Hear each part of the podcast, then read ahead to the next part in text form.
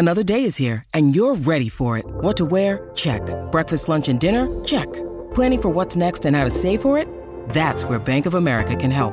For your financial to-dos, Bank of America has experts ready to help get you closer to your goals. Get started at one of our local financial centers or 24-7 in our mobile banking app. Find a location near you at bankofamerica.com slash talk to us. What would you like the power to do? Mobile banking requires downloading the app and is only available for select devices. Message and data rates may apply. Bank of America and a member FDIC. Empire.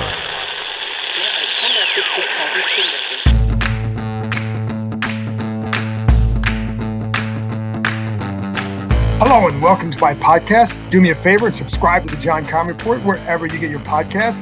You can find us on YouTube when you get there. Like button, subscribe button, go to Empire Media, A M P I R E. It's always much appreciated.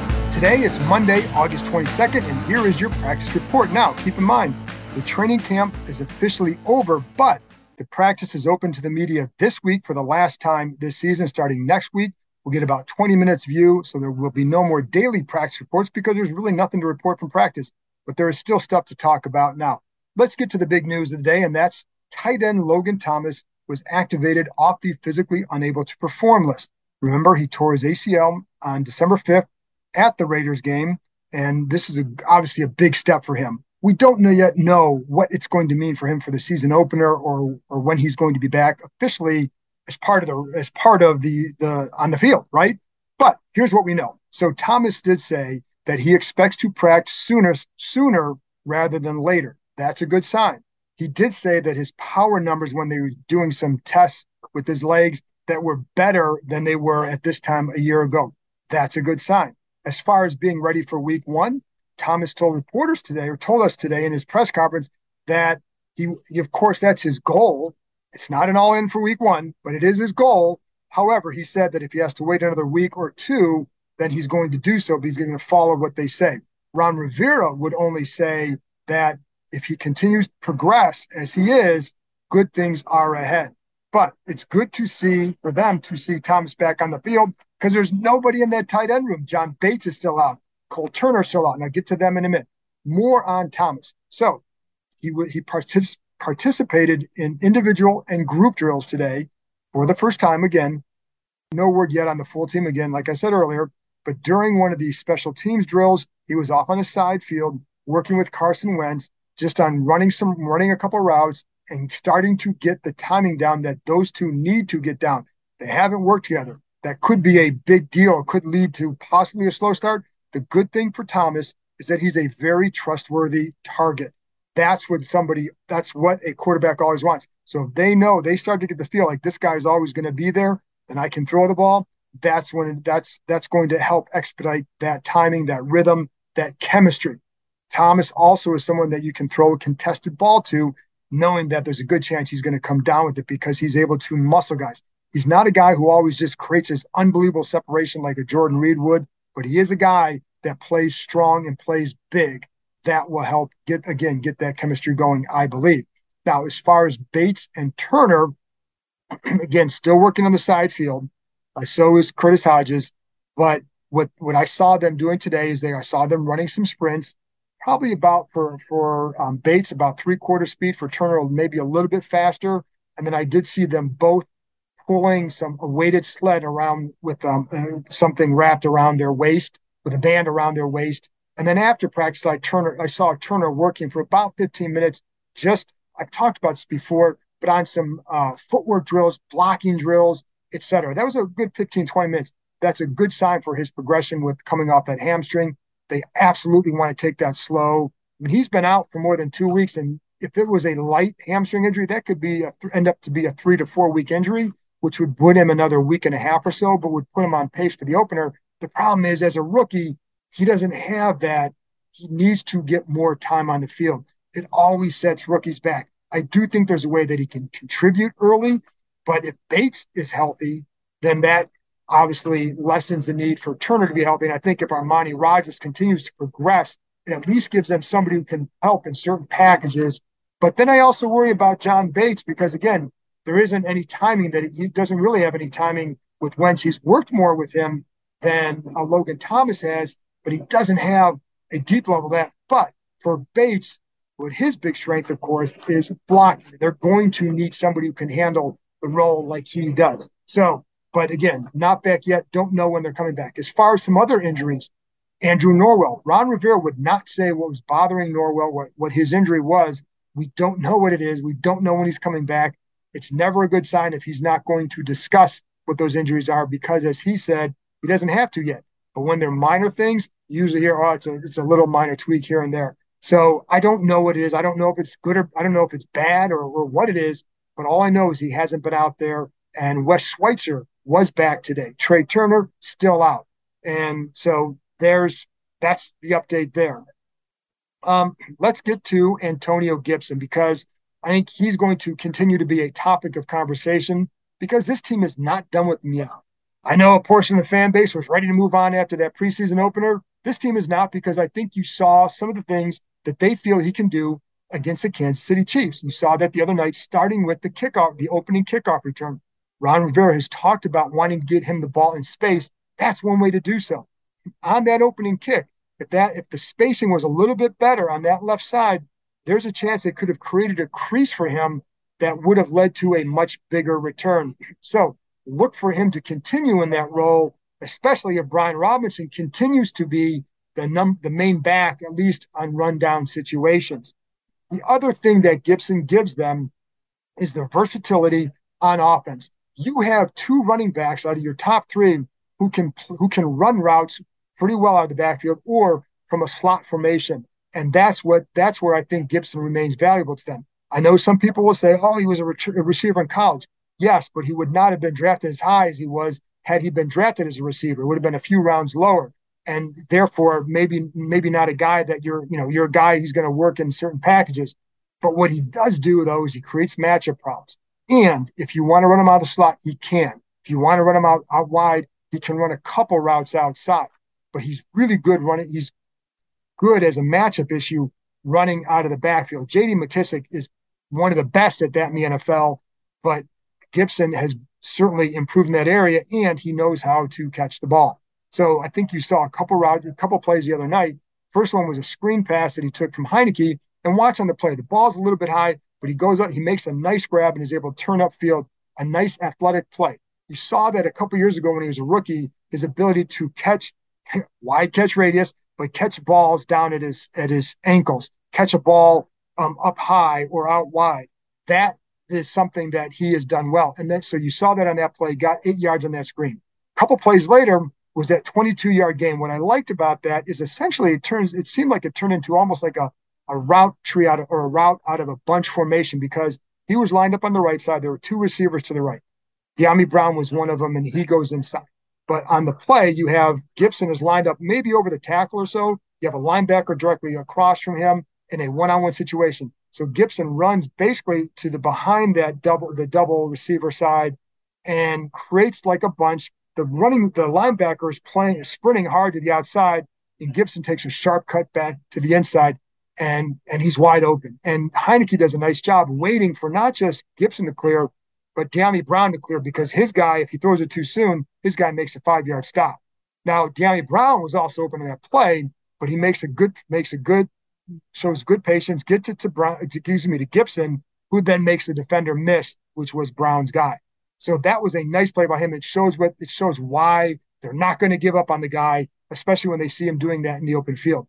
Finally, what this offense has with these backs because of their skill set is a backfield that, if you want to tap into that versatility, you can use multiple two back sets and switch up who those two backs are Robinson and Gibson, Gibson and McKissic, uh, Robinson and McKissic, because all those guys, now Robinson in those situations is going to be running, he's going to be a ball carrier.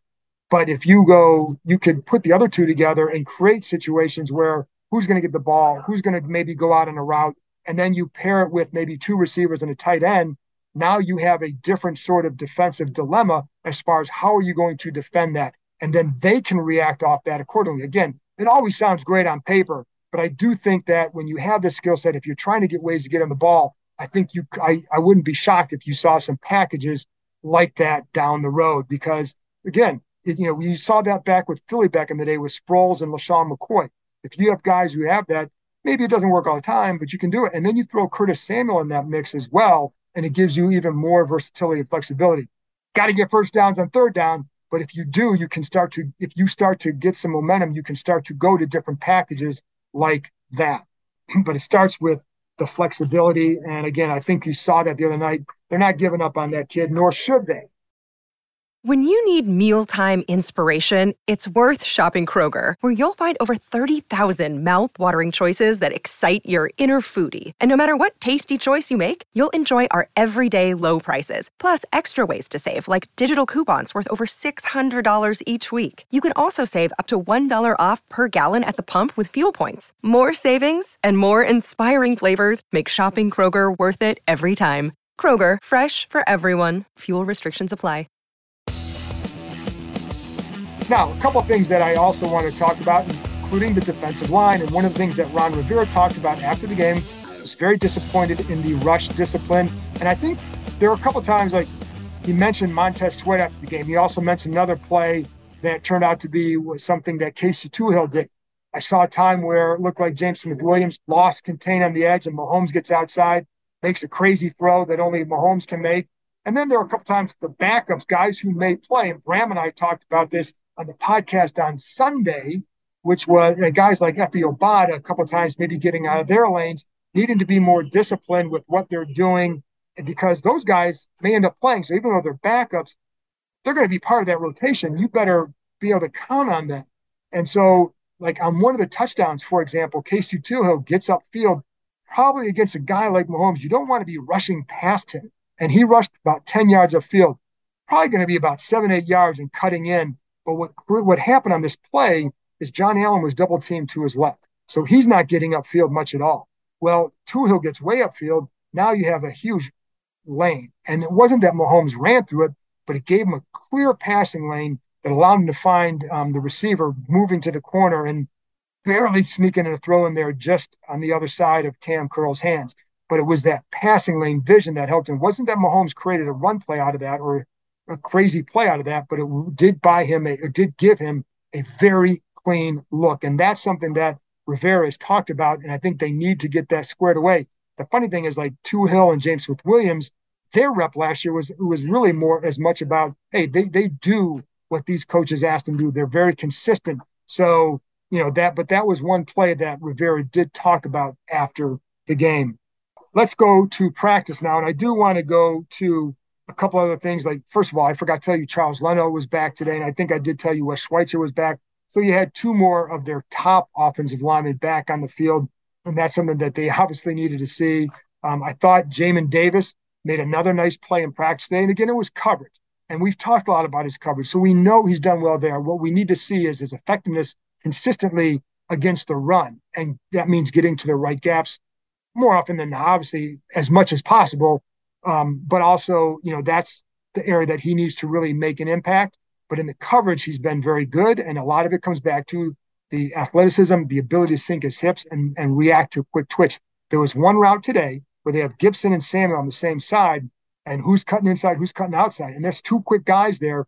Well, Gibson kind of fakes out, cuts back inside, but Davis's reaction was really good, and he broke up the play because of it. And it, I'm I'm honestly very surprised because I thought it was a you're watching it like this is to this could be a really nice play for the offense as an example of what they could do. Instead, it turned out to be an example of what Davis can do in coverage. Now, he's again be more consistent against the run. I think I want to see more from those linebackers as we all do, um, just about their consistency, whether it's in coverage with Holcomb, whether it's against the run, and less hesitation overall.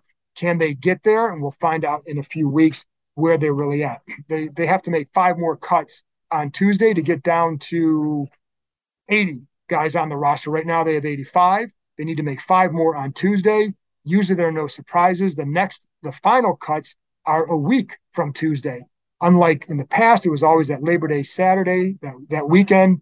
This time it's now it's they moved it last year to that Tuesday before that. So we'll find out the final 53 a week from tomorrow. Finally, on the cornerbacks, I know I hear from a lot of you guys about the soft coverage, the soft coverage. A couple things to give you to, to think about, or at least to um, broaden the context of some of those coverages. First of all, we all see the same things, right? And there are times where I think it's, it's a definite issue And you see, especially on William Jackson, he tends to play on average about a yard deeper than Kendall Fuller on the other side. Now, I remember talking to somebody about this last year, and as a sign of is it sign of his comfort level in zone and still learning to play in zone and learning to see the way he wants to in that coverage and give him a longer look without having to worry about getting beat deep. Fuller much more experience in this area. And I think it shows. Now, Saturday, I think there were like two couple times where that star, those starting corners would have been up. One time it was just Jackson up. I think one time it was Fuller up. Um, but so they weren't, it wasn't a big deal the other night. The only time it really hurt Jackson in coverage was on one of the opening drive, on the, I think it was the opening drive where he gave up probably about a 10 yard catch, but there was like five yards of cushion when the receiver caught the ball. And that's just too much. And I think that's something that, like, I don't know if that's still a comfort level or what that is, but I do know when people talk about this, keep in mind that Fuller is really good playing out of off coverage. Now, you don't want to be nine to 10 yards off the ball, clearly, but that's not where he's lining up. There's I go by off the ball, so like seven yards off the ball or so. But Fuller does a really good job reading and then driving in the ball because he broke up a couple plays in that coverage the other night, and he made a couple plays down the field in part because of his ability to you know, how he reads the route combinations, knows what's coming, etc. The funny thing is, Jackson, the one time he got in trouble the other night was on the defensive pass interference, was when he was in press coverage. That's coincidence, right? Um, however, you know, I still think that's what he does best. So, but to your to the points, like yes, you don't want to consistently be in soft coverage because it can be an easy pitch and catch for a quarterback if they want to take it. There was really only one time it hurt them the other night, but there were a couple other times where it was open. But some of those big plays, it was not because the corners were playing soft. It may have been because of safety and coverage. There were a couple times the safeties didn't were um, either lost their man or were just beat. A couple times it was linebacker area. So it wasn't just the corners. Oh my God, not not with the starters. Um, but the other thing to keep in mind, we're watching in practice. I'm seeing Jackson getting up there and pressing a decent amount. So I, I do think it's going to be part of what they do this year. But I just don't, you know, the other night they certainly didn't show it. There are times where they mix it up more. It just so happens that when somebody gives up a pass and if there's soft cover or softer coverage, people are going to notice that. And you know, but there are reasons for that. But again, I think the best thing teams do is vary the coverages and keep teams guessing. But to to all that, I have noticed Jackson playing some press, and he was doing that today as well. And I think that's something he does very well. So, yes, like you guys, you want to see him being used the way he needs to. But keep in mind, the guy on the other side, Kendall Fuller, does really well in zone coverage and playing off his guy because he knows he seems to get a good read on what is coming.